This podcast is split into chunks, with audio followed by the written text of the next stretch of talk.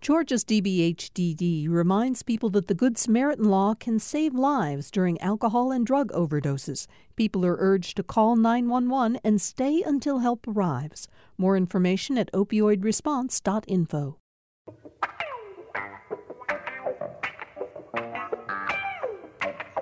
Thank you all for uh, being with us for Political Rewind uh, today. Glad to have you listening, and those of you who are watching on Facebook Live, watching uh, Political Rewind. We have a terrific panel lined up to talk about uh, many issues that are in the news, political news today. Just for a moment or two before I introduce the panel, and we do, I want to make a clarification about a statement that I made on the show yesterday that a number of you, not a lot, but enough of you that I think it's worth saying something about, uh, called me out on, and I think called me out correctly on. In yesterday, we were talking about the president's State of the Union address, and I said that I didn't want to do serious fact checking uh, because we get consumed by fact checking when we do that.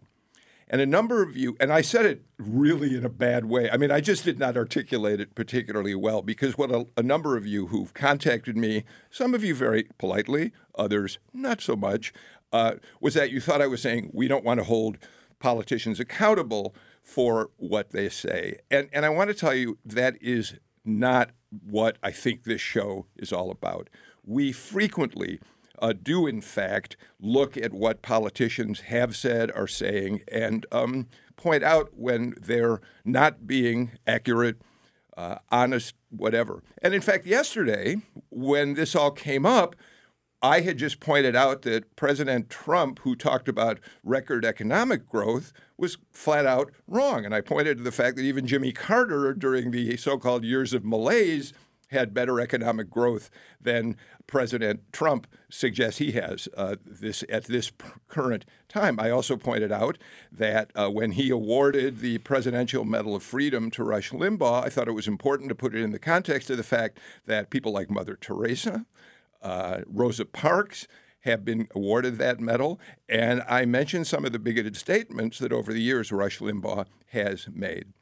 So let me make sure that I say exactly what I think about what Political Rewind is for all of you who listen so faithfully to the show. Yes, fact checking is important.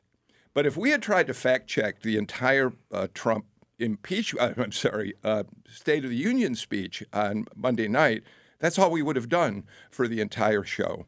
And I don't think that's what Political Rewind is. There is a reason that newspapers like the Washington Post and the New York Times have analysts who look at the larger picture of what's going on politically, and then fact checking teams who, in fact, separate from the analysis, do tick off all of the uh, things that are true or not true about what they're hearing from various politicians. It is a time consuming and laborious process. So, our goal here is to emphasize analysis from the terrific panelists who come in here every day. And that's what I hope we do really well.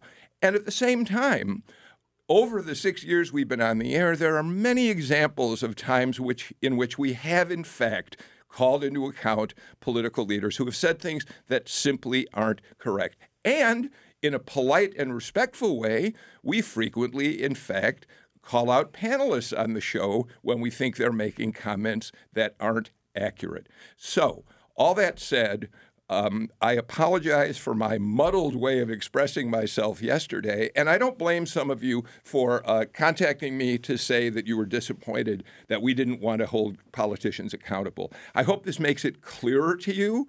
Uh, as I always say, if you're still not sure what I'm talking about, you can email me at bnigut at gpb.org. You can tweet, you can put up Facebook comments, and we always take a look at what you have to say. I would ask that you be as respectful as the panelists are when they talk about issues on the show.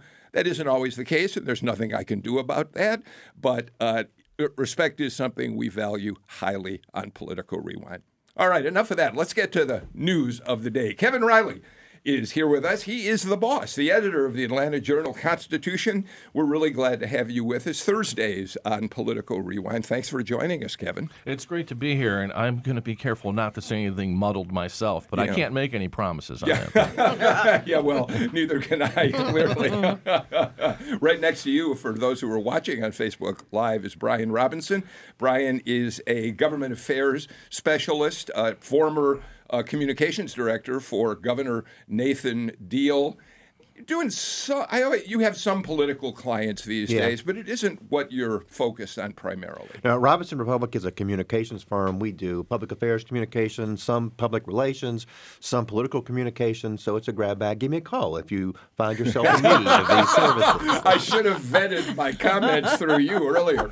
Uh, Mo Ivory is back with us. We're always glad to have you Thank here, you. Mo. Mo, among other things, is a political activist who works with Fair Fight Action and who clearly is proud of her affiliation with Georgia State University, which Yes. those of you can uh, watching can see she's wearing in bright blue today. Hi, Mo. Yeah, hello, and uh, my opinions are my own, um, but uh, and I love facts. Yeah, yeah thank you. uh, you know, it's great to have all of you here, but today we have a double shot from the AJC. James Salzer, who knows more about the Georgia state budget than many of the legislators at the Capitol.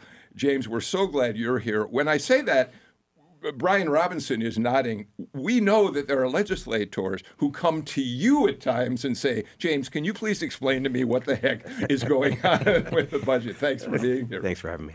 All right. And I, I will add that during the Deal administration, we had a transition when the budget director moved on to another state job, and the governor uh, gave serious consideration to asking James to be the state budget director. Oh my, God! There's No, you it- know it was just discussed. completely polluted your reputation right on our That, air. that would have turned out poorly. All right, I, I want to talk about the budget, uh, and I want to get into some of the numbers that are of concern to a lot of people out there. But before we do, I, I do think, James, we ought to start by talking about the kind of extraordinary politics that are going on around the budget right now. Um, let's start with you, and I want everybody to get in on this. So, we know that there's been a clash between particularly the speaker and House Republican leaders and Governor Kemp over um, the cuts that the governor wants in the budget. So, as a starting point, before we even talk about this escalation which took place yesterday, w- why are they clashing so uh, in, such a strong way about the budget the governor wants them to, to uh, bring to him? Because I think, um, I mean, it's it's been going on since August um, when the governor announced um, that he wanted spending cuts. And, you know, August is, I think when he announced it, it was something like six weeks after that budget went into effect. And it was, you know, three, or four months after the legislature passed it. So I think they were just taken aback by the fact that all of a sudden he's saying, you know, we need to make these cuts. Um, and he didn't say it at the time, but it is, as it turned out, his the big item he wanted, the big ask that he was going to ask for in January was the two thousand dollar teacher pay raise that would make his campaign promise true that he made in 2018 that he was going to increase. so. Kevin, part of what James is saying also is I think in August when he announced 4% cuts in that existing budget that was already uh, being used, uh, 4% then, 6% in the budget they have to pass for the next fiscal year, which starts in the summer. Uh, he also didn't bring legislators in to consult with him on this. He just flat out announced it. Right. I mean, one of the things uh, that James has reported is that really only a, slightly less than a fourth of the overall state budget can really be affected by what, what, what they're talking about. So they're being asked to cut that 4% and 6% from that amount. And I- mean, they were surprised, I think, is the key thing because, I mean, if you work in the Georgia legislature, in particular the House, that's your that's your big thing, right, James? The budget. I mean, the control and the opportunity to shape state policy through funding is is what gives you your power. Yeah, and you, and you also have, I mean, you understand that, like, for instance, the uh, House Budget Chairman Terry England and Senate Chairman uh, Jack Hill, those guys were those guys do not are not part-time legislators. Yeah. I mean, they are following everything that's going on in the economy, what's going on. You know, they're looking at everything in, that's going on in Georgia, and so. Um, to them, I mean, it's like that's their that's their baby when they pass that budget. That is really important to them, and they once it's passed, they they're still you know they're still working on it, talking about it, um, you know, looking at what's going to happen the next year, and so they and they, and during their session and in the off session, I mean, they're they're entertaining people who are like agency heads or people who work for agencies, as the governor is, um, talking about their needs, talking about what's going on and, and where they need um, help or where they don't, you know, where they can take a cut. But usually it's, you know, they need help for something. And so, um, you know, for him to then go and, I mean, the, the reaction was, you know, instantly was not happy, No. instantly not happy. yeah. And then, and then since then, you know, they've been unhappy, saying, thinking, and I have no idea whether this is, whether you know, this is, um, um, you know, how, what degree this is accurate, but that that the governors, um, that the governor um, directed agency people not to To cooperate. to To- yeah. cooperate. And again, I don't, you know, I I have no information that that that is, you know, that I that I know for a fact that that's true. But that's the feeling is that they're not getting cooperation, and so that's kind of added to the antagonism. So, Mo, um, part of this becomes an issue. I think it's fair to say. I mean, some people would call these cuts draconian. I don't know if that's an overstatement or not. A couple people are already, Salzer's already uh, shaking his head no. Robinson's just sort of, eh, I don't know. Uh, but, Mo, there is no question that aspects of this budget are going to be detrimental to a number of constituencies around the state of Georgia. Sure, and and uh, you hear a lot of conversation about um, the folks that are going to be most hurt are actually uh, people that voted for him and are a huge part of his base. Rural um, Georgians, Georgia, perhaps? absolutely. That's exactly who I'm talking about. And so it's sort of you know um, the the press rollout of all this has been so awful um, in the sense of how people feel about what's happening. You know, you have the governor saying we're going to do this, and then you have his whole entire party um, having a problem with what they're doing. We have this break. A lot of people don't even understand what the break really means, what's going to be discussed. But what they do hear about are things that they thought were going to be changed. Yeah. You know, that there were going to be more, you know, less hospital closures, more doctors being sent to rural areas. There were not going to be education. When you think about the um, Um, the programs where high school students can go to colleges and he wants to take money out of that. You know that's a real blow to lower income communities who depend on the ability to send their students to you know take these college courses while they're still in high school. And i have children that go to maynard jackson high school who have taken advantage of those programs right? I know there are friends who come into our colleges and they're already um, sophomores or juniors because of these things. So um, a lot of the things that he said during the campaign to get elected are sort of seem to not be a part of what he has put forth in the budget So, Brian, uh, I want to restate before we get into this latest escalation yesterday uh, something, and, I'd like you to uh, weigh in on this. Uh, James made an important point here. Part of what's going on between, especially the House leaders and the governor, is different agendas for how they want money uh, spent this year. James points out the governor made this commitment to give teachers $5,000 raises uh, when he became governor. He already has uh, ponied up 3000 of that in the budget that we're living under right now. So now he said, I don't even want to wait another year. I wanted the extra 2000 now, which puts uh, constraints on the rest of the spending.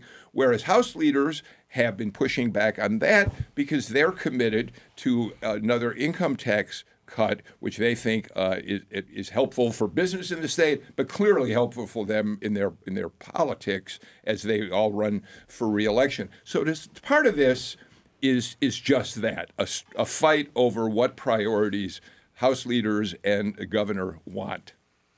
A lot to unpack there, Bill. Okay. Yeah, a lot to- I think some of this is leverage. I, I don't know that there is a huge push or desire amongst the Republican caucuses in or caucus. in- I, I defer in to- both houses. yeah, in both houses are that hungry about getting another tax cut. You'll recall we did this in 2018, did the quarter point cut. Mm-hmm. Not a single Republican legislator really campaigned on that issue.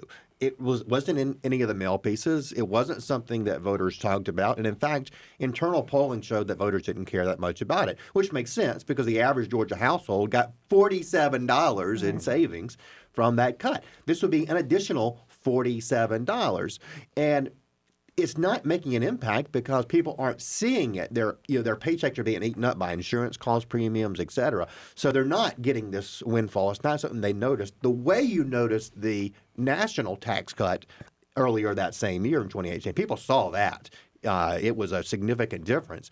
So I don't know that delivers much bang for the buck, and it's going to add to uh, the cuts. It'd be another $550 million, which is a huge, huge bite out of a $28 billion budget. So I think it's a leverage point. What the speaker said on the teacher pay raises is, "Hey, look, that wasn't my campaign promise. That was yours. Well, right. Mm-hmm. yeah. You know, Well, what yeah. are you going to mm-hmm. give me? What are you going to give me for me to give you that? Because like two thousand dollars, we're talking about rural cuts. A two thousand dollar pay raise, which will make it five overall in three years, that is rural development because much of that's being shot directly into rural economies where two thousand dollars is a really big deal. Okay, let me, Kevin, bring this up to, to speed now. I've teased this long enough. Okay. Yesterday, yesterday, this fight between the governor's office and again, James, primarily the House side, right? Okay. Yesterday, uh, David Ralston said, "We're not going to be able to resolve this fight while we're in session." And he did something rather remarkable in an election year. He called a suspension, a halt to the 40-day clock for what eight days now, plus eight nine days. Um, so they could presumably work on the the budget. I assume try to get together with the governor's people, figure things out. But in an election year, that kind of halt is pretty remarkable. They all want to get out of the Capitol and go back, raise their campaign funds and campaign uh, for, for their reelections.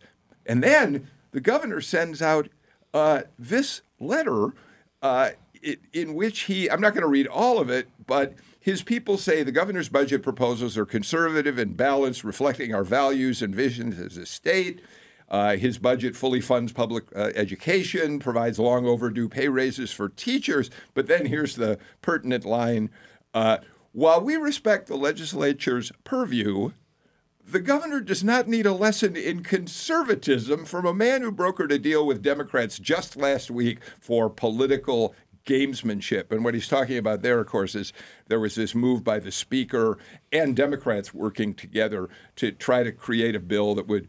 Uh, would change the way in which we're voting, especially for Senate seat number two. We've talked about it on the show, and uh, the governor, the, the speaker was trying to give some leverage to Doug Collins, but for Kemp to introduce that here, the governor doesn't need lessons in conservatism.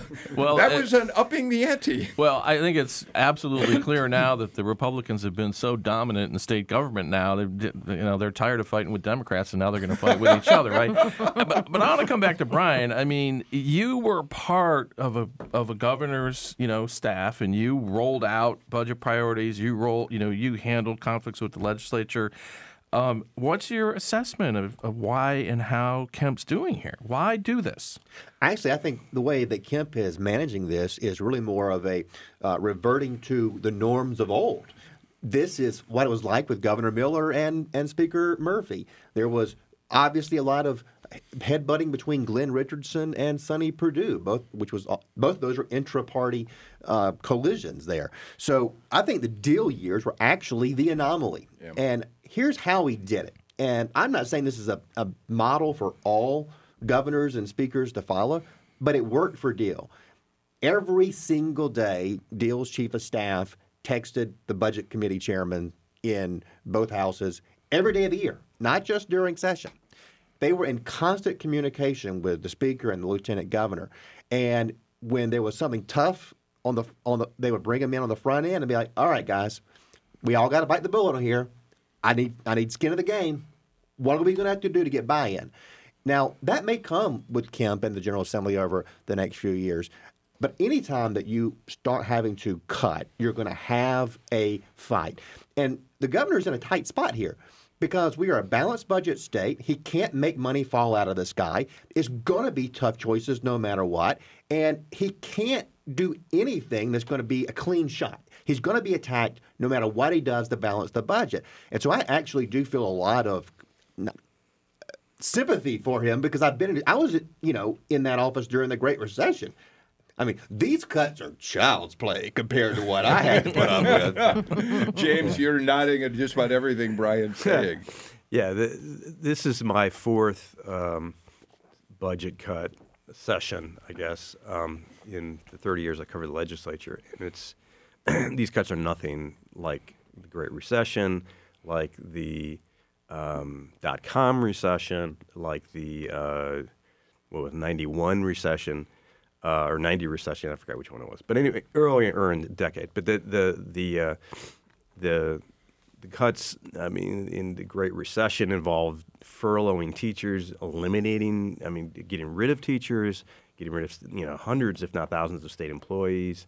Um, so um, there's there's no comparison between the two. All right. And, and he's right, and he also is right that this is completely an anomaly. I mean, excuse me, the, the Deal administration was a complete anomaly. I mean, they worked together in a way that I've never seen, and you know, even, even when I covered politics in Texas, it was nothing Uh, like this. uh, the governor would argue that he is uh, taking strong action to prevent a slowdown in the economy, and there are the credit rating agencies seem to think that that's not a bad move. So we have to give right, him that. right. But I want to talk a little bit more for a minute, at least, about the politics of this, Mo. Even as we're sitting here talking about the budget, uh, Kevin Riley's employee, Greg Bluestein, has filed a piece on AJC.com. I'll read you a couple of paragraphs. You can respond. Georgia Democrats are seizing on Governor Brian Kemp's quote extreme unquote proposed budget cuts to try to boost legislative candidates in competitive 2020 races. The Democratic Party of Georgia on Thursday launched a quote don't cut Georgia's future unquote campaign that highlighted Kemp's proposals to cut about 500 million dollars from the state's budget over 2 years. So Democrats trying to take advantage of the turmoil that seems to be going on over the budget that Republicans are fighting about. Sure. Well, I mean, it would only be you know smart for them to point out the things that are actually happening and um, to you know strengthen up um, the base around it. And so I think it's the you know right move for Democrats to do that. But I think the way that um, uh, the governor is behaving, especially when you read that last statement there, you know, just really lines up with the the sort of Trump politics and tone that is is evident in you know his administration or in in his attitude. And so I, I think that to sort of compare it to all of the um, um, other sessions that have had, you know, very strong budget um, concerns and deeper cuts and all that is not the same because our country is completely different, and this is all being lined up for what's hap- going to happen in 2020. So I think that tone. I don't think that he's going to come forward with a tone of bipartisanship or a tone of even working together, like you said that Governor uh, Kemp, I mean Governor Deal used to go and text in the morning and talk in that way, and I just don't think that's the tone that he has set um, from the very beginning that he would do that. And it's more about politics and the way that he wants to be viewed. And I think that he's just opening up the door. You know, I don't think the um, the Republicans have had a, la- a good last couple of weeks period altogether. And yet, and yet, Kevin Riley, according to your poll, the last comment before we go to the break, and yet, according to your most recent poll, Governor Kemp is at 60% approval rating, and he didn't get there with just Republican support in Georgia. Yeah, I mean, I think that's true. Although, uh, while the poll was taken after he announced some of this initial uh, budget cutting stuff, it, it, uh, there have been a, there's been a lot of stuff in the news since then. So we'll see if that sort of approval rating holds up. Let me do this. Let me get to a break, and then when we come back, I, I would love to go over just a couple of the areas uh, uh, with you, James, and get everybody else involved. Where where we think there's going to be some pain if the budget is uh, uh, passed and signed quite the way Governor Kemp wants it to. We'll do that after we pause for these messages on Political Rewind.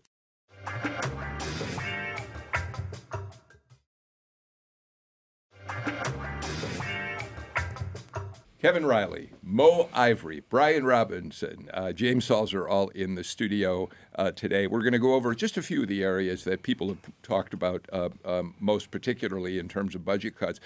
Before we do, uh, the standard uh, disclaimer that I always uh, want to give when we do budget talks is GPB is a state agency. We receive funding from the state largely for things like infrastructure, for our education programs here. I, I, do want to always say that the programming here, Political Rewind, On Second Thought, uh, and the staffing of those programs not, does not come from state money. We're all donor supported. And by the way, thank you, donors, for keeping us going. All right, with that said, James, a, a, few of the areas that people have pointed out that they're concerned about, Mo mentioned rural Georgia, that, and so we, we can talk more about that. But mental health services is getting a lot of attention. Tell us about that. Right. So um, we had a we had a week of budget hearings um, a couple weeks ago, where every agency, the director came in, and the the two things, the two takeaways that were most kind of startling. One of them was definitely um, mental health. Um, the the uh, the the agency directors do an impact statement kind of thing um, when they present their proposal. And um, it was particularly alarming um, because essentially the director said that um, initially said that um, cutting um, some of these mental health programs could lead to more suicide, to more people wandering the street, uh, you know, kind of thing, and not not getting treatment down the road because the the the population that needs um, drug treatment and mental health services is growing, um, she said, and you know we, there's just no way to say, well, we're gonna we're gonna reduce some of these programs and then treat more people. All right. Um, and I was gonna say the other one, the other one, um, and and he's a little bit freer to talk because he's an elected official, but was Gary Black's testimony from agriculture, agriculture. where um, and I, and I've, I reported on this in I think September or October, but for the legislators to hear that, for instance, we're going to have uh, we will have fewer like food inspections, uh, food safety inspections, um, you know, is like what? you know, we have more restaurants, more, Yeah. you know, as you said, we have more supermarkets, we have more uh, uh, not 7-Elevens, but you know, uh, other places where they sell food, and um, and and uh, we're gonna have we're not gonna be able to uh, to fill these vacant positions. Uh, and, and while we're listening, just one more quick one, and then we'll open it up, is uh, criminal justice, uh, where, where uh, cutting back on the number of public defender slots that are available, but increasing funding for prosecutorial initiatives in the state. right, right. But although you know politically that fits in. Oh, you know, sure. I mean, I I mean, mean- politically, that's he, he's Got it. He's he ran on a campaign of Right. getting tough Right. on crime and particularly uh, gang related stuff, and um, um, and I and I in looking at the budget, I'm not sure how um, how much um, the public defenders would. I mean, how, how that would affect them. Okay, okay. Um, all right, everybody, Yeah, I- jump on anything you want. Mo, you Yeah, go, you've got I your want- hand up. Go. because I want to talk to Brian about this. You know, um, Governor uh, So Deal. popular, Elizabeth. Governor Deal had such a sweeping criminal reform, you Yeah. know, and is touted for that. And when we talk about this criminal, uh, you know, the cuts in bringing more prosecutors and less defenders seems to go against, you know, everything that Governor Well, Deal tried yeah. to do to, you know, reform criminal justice. Accountability courts Sure, being a prime sure, example of that. Sure, and and in the um, you know all shrouded over the national and state statistics that crime is decreasing. So you know that hardcore, you know I'm going to go in and I'm going to do this. You know we know who that affects. It affects black men. It affects black communities, black families. So it's really important for people to understand when they're reading this. You know what and compare it to what we have had in that area in progress Yeah, Brian? in the eight years before. Look, you're not going to find anybody who's a bigger champion of the accountability courts, the veterans courts, that the drug courts that Governor Deal championed and put into place. I will say by unanimous margins, many years in the General Assembly. Again, I would say that that is one of the most remarkable things I have ever seen politically that Deal was able to do that stuff because the arguments to make those changes, setting aside funding and everything else, were nuanced, which almost never works in politics. You know, the simple, straightforward messages tend to win out, and Deal over time was able to convince virtually everybody that these things were worth doing.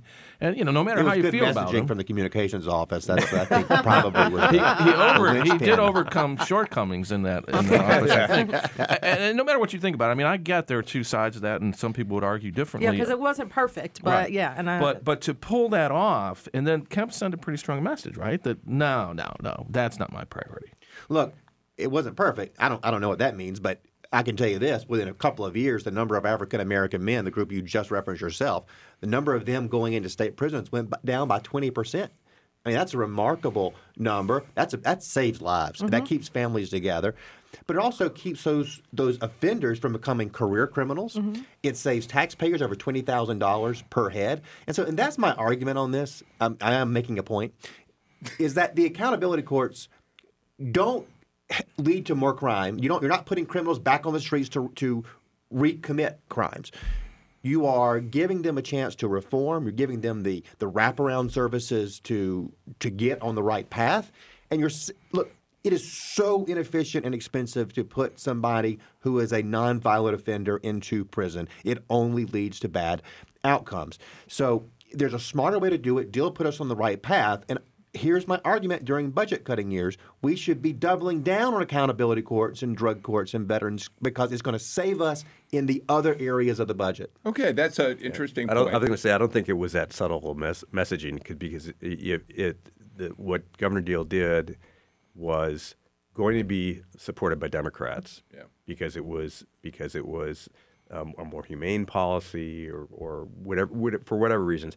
But it, but as a Republican, if you say we're going to save the state a lot of money, they've been watching uh, corrections spending just go through the roof in the last uh, 20 years. I mean, we're spending over a billion dollars. Um, uh, excuse me, I'm sorry, over 100 million dollars a year just to house inmates in private prisons. so, So it's not, you know, they. That's a very easy message, I would think, if I'm, if I'm, uh, con, you know, for Republican legislators. Can I So say, I- Bill, as a point of historical uh, reference, I think it's important in clarifying.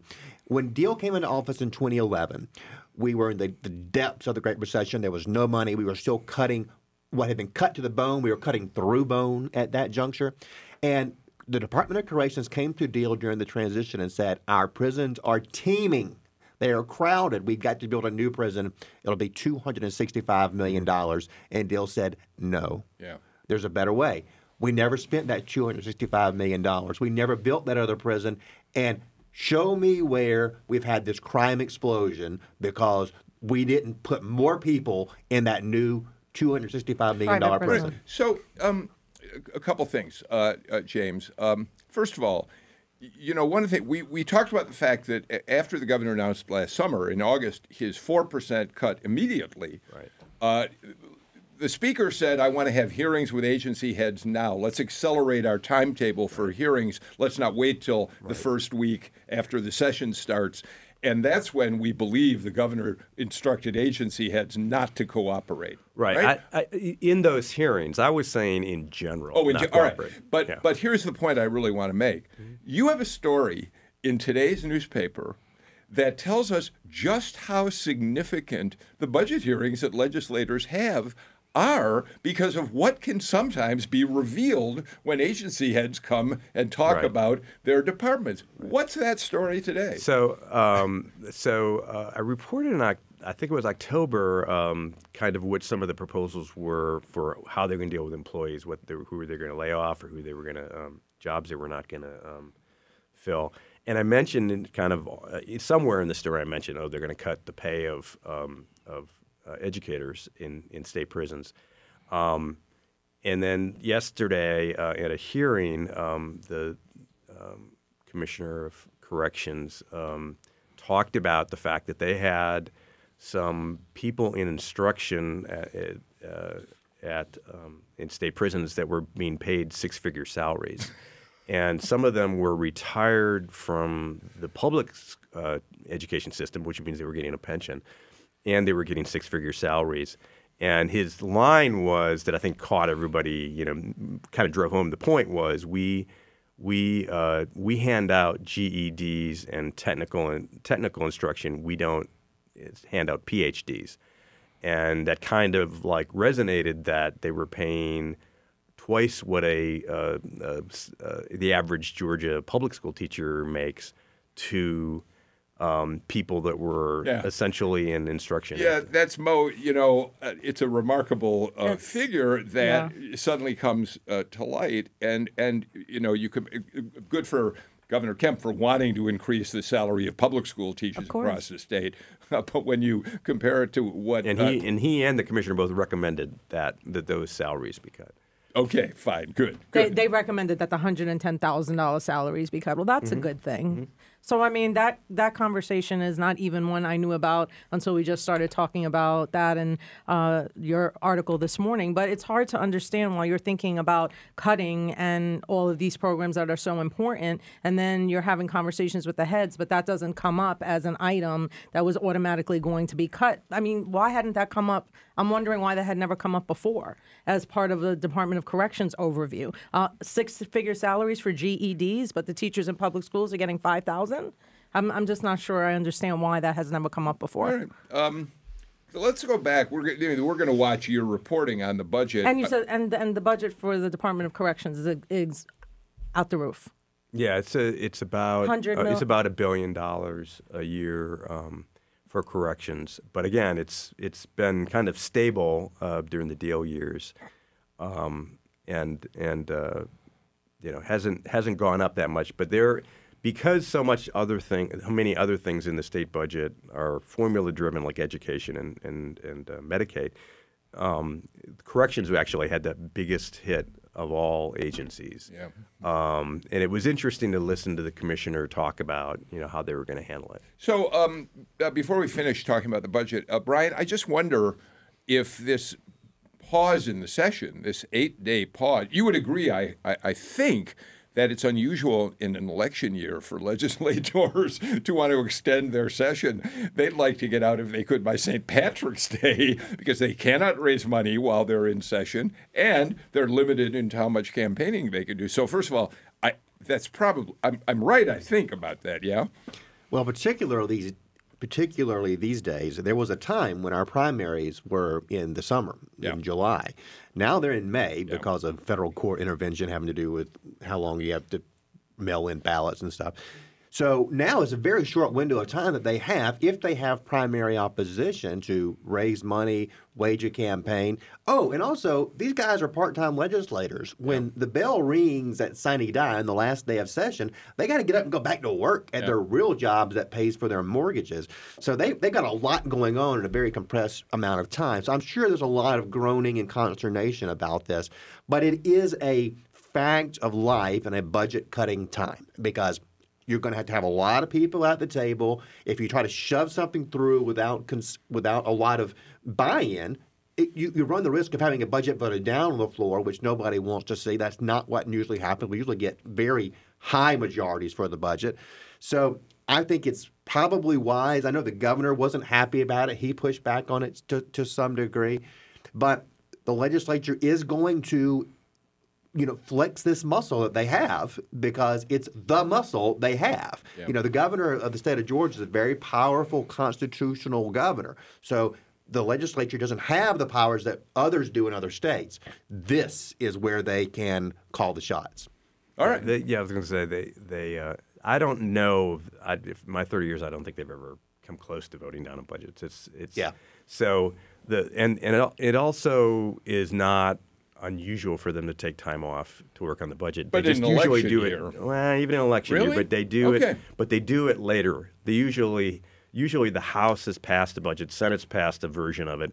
And then they take time off to work on it. Um, it's but this period at in this early in the year, it is unusual. Kevin, before we take another break, uh, there is also always this to say about a budget budget where they're trying to cut, uh, and and even if the cuts aren't draconian, uh, even, they are significant. And as Speaker Ralston pointed out the last time he was on Political Rewind, uh, it is one thing to say for the governor to say, yeah, we need major cuts in the budget. It's another thing for each legislator to look at how lines in the budget are going to be received by their constituents in their districts back home, which is where rubber really meets the road on what you're willing to accept as a legislator. Well, yeah, and I I think this has become clear in James' reporting. That's really what has some of those legislators ticked off. They worked on a specific thing, in some cases for years. It's an important initiative. They've talked about it, and now it's on the chopping block. All right, is it what last question, James? Is this uh, for a while? I actually wondered if they were genuinely going to take this time off, or whether this was a maneuver to try to get the governor's attention and say, "You better get serious about this." Obviously, I was wrong. They're doing it. Do we believe, do you believe that they're going to use this period productively and actually try to resolve problems, or is this still part of the maneuvering between the governor's office and the House? I mean, that's a that's a good question, and and I have to say they are they are having not only the House, the Senate, which Right. doesn't vote on the budget until the end of the House passes it. They're all having uh, hearings next week. Now, those will be, I'm sure, heavily covered, and and um, so that's a good that's a good point. I, I think, but I, I think they are working on the budget. I don't think this is just show. All right, I got to get to a break. Uh, Tom Faust points out there are some of you who have been um, pointing out that uh, who are listening and are tweeting to us. And James, we can say it very quickly. Uh, the governor wants pay raises, but there's also been tinkering with teacher pensions, which in the long run could have a very negative impact on those very same people. Right, but I think uh, But they're not going to do it. I don't think they're going to do it. Yeah, they're, this is not the year you want to mess They've been talking about that for years, yeah, pensions. But of course, their pensions are another another Right. point, right? Right. Yes, and their pensions are. All right, we got a couple of other uh, legislative issues that I really want to talk about when we come back uh, uh, from a break. Uh, James, I hope later in the session, as this is all playing out, stay with us. But I can't wait to talk to you later in the session about the budget as well. Uh, we're uh, going to take a break. We'll be back in just a minute.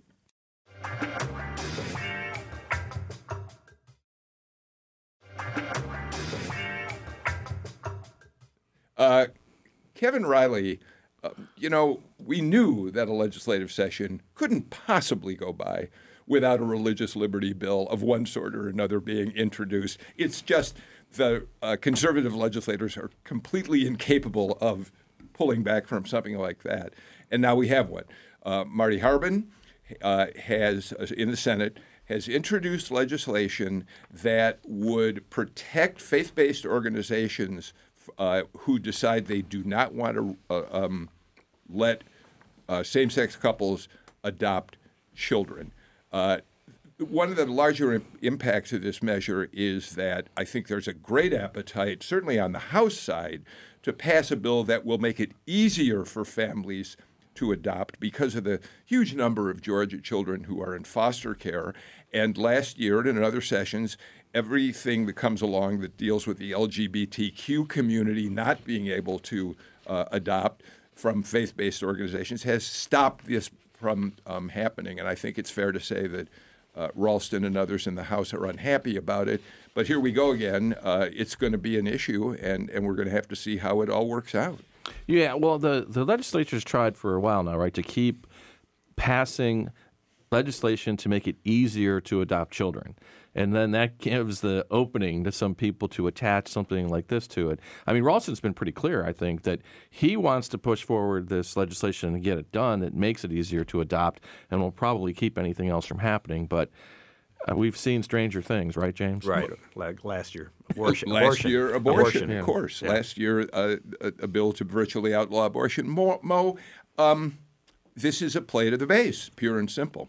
Absolutely. And I mean, we've been through um, what happens when these religious bills come up and how um, automatically you start talking about the economy with the um, film industry and how this will affect people wanting to stay here and work in the industry and bring their business here. And I think that, you know, that's what will ha- I don't think this will pass, first of all, and not in an election year and not at a time when they're talking about decreasing the tax credits and all that. So I, I just think that it's a, a important. You know, when you, when you say that during session the legislators are not able to campaign, this is their campaigning, right? so they're you know they're they're they're not campaigning, but they absolutely are campaigning, and they're sticking to the things that they've told their base. So this is the way to keep. I tried, I tried, I went hard, I did it. You know, so they can come back and they can say, you know, I was there fighting for it, and they just wouldn't allow it. So that is the campaigning that they're doing right now, and he obviously is doing that again. Brian, no one, I don't think, has struggled as much as your former boss, Governor Nathan Deal, with how to resolve what I believe to be a sincere belief by people who want to restrict adoption. Who I, I'm not, I mean, I think they're personally, I'm sorry to see it. I guess they believe it sincerely, but your boss struggled with that mightily. He sure did. Let me take you behind the scenes a bit. I mean, he is now 77, 78 years old, uh, Southern Baptist. Yeah. So he is culturally, he is personally inclined toward protecting religious expression. I mean, it was something he really struggled with. I think in the in a broad sense, He believes people need those protections. Where, where he ended up landing was, well, those rights are already protected. And what this seems to do is send the signal that we're not welcoming, send the signal that we're open to discrimination. So that's where he, he really is, as much as anybody, somebody who really was torn. And I did not know the day he vetoed that bill, I'd already left the office. I was watching the live stream because I honestly did not know at that moment what he was going to do because I had heard him express both sides through the years. And uh, on this, I think you have a handful of legislators who care passionately about this. They are religious conservatives. I do believe that they are sincere in their beliefs. I do think that they believe they are doing something that is right by their Christian faith. I don't think that there's widespread support for it, even in the rest of the Republican caucus. I don't think they want that on the floor. I think we're past the tipping point on LGBTQ issues where there's no longer a built-in majority for for efforts that would that would alienate them in some way. So I don't see this going anywhere. It's something that is interesting and therefore will get news coverage Mm-hmm. because it's it's one of those explosive cultural issues. But I think the coverage it gets, the attention But- it but gets, Brian, greatly outweighs its chances I- of passage. I'm sorry, but it could stop the broader bill to ease Yeah, the ability fair. of people issue. to Yeah, adopt. that's the Yeah. issue. And you have all these uh, children in foster. By the way, James, I, I think it's important to point out it's the LGBTQ community which certainly is upset about this, and the focus of most of the news stories is about uh, LGBTQ adoptions. But that's not just what the bill would do. I mean, a, Brian talked about the Christian community that supports this effort. I'm Jewish. It is conceivable, in, under the terms of this bill, that if my Jewish wife and I want to adopt a, a child from a faith based organization, they say, well, you don't believe in Christ, and we're not going to give you the baby. This bill, my understanding at least, until someone explains that I'm wrong, would say they have the right, to do that. I'm also the, probably the only person in this room who thinks there will be something on social issues that will pass. Because to me, the, the, the theory I have on it is that there is going to want to be there's going to there's going to be a need for legislators to do something other than cut the budget. Uh, and and this co- it costs no money to pass a so I mean no state money to, to pass some kind of a social issue statement. Um, so it would not. Uh, I'm not saying this is the bill, but it wouldn't surprise me if something did pass. And I do want to be careful because, Brian, when you talk about your former boss, the governor, uh, uh, vetoing a religious liberty bill, it was not the same bill that No. relates to abortion adoptions, but it was certainly a comparable measure that dealt with the whole question of whether we should be passing religious liberty measures. Kevin, we should also point out that the people who support this kind of legislation are the people who, for many years at the Capitol, have stopped a hate crimes law from being implemented because they have refused to allow for uh, protections for LGBTQ uh, citizens of the state. They don't want to codify uh, them in any way. And Chuck Efstration faced that issue as a Republican when he tried to pass that measure last session. I, I hope that you let your wife know about these adoption plans before you next time there. but, but aside, but aside from that, I mean, I like to connect the points that Mo and, and James made, which is it's a it's like a campaign thing, right? They got a problem if they go back to campaign and all they can talk about is how they didn't save the programs that were so important in their district. They got to have something point. to That's talk about, great- and that's the That's a politicking, great right, point. That's All sure. I- I want- go ahead. I just wanted to because I see the clock and I want to say this that um, you know Attorney General Chris Carr you know is um, letting uh, Governor Kemp know just how expensive voter suppression is and asking for more money you know to be able to fight all these cases record number of cases that are coming down over Right, the prior right, election so right. you know he's finding out that you know purging votes voter suppression is expensive. Mo Ivory gets a point in a lick at the end, but you're not finished, Mo Ivory. You've got about a minute to answer a question of mine. I cannot let this, this show go without asking you about what is now the apparent outcome of the Iowa caucuses, where Joe Biden, the favorite of so many Georgia Democrats, could be on the ropes. Fourth place finish in Iowa, not having very energetic performances as he courts voters in New Hampshire. If this campaign turns south, and Joe Biden is no longer a viable candidate for the Democratic nomination, what the heck is going to happen to all these Georgia Democrats like Keisha Lance Bottoms who've lined up with him?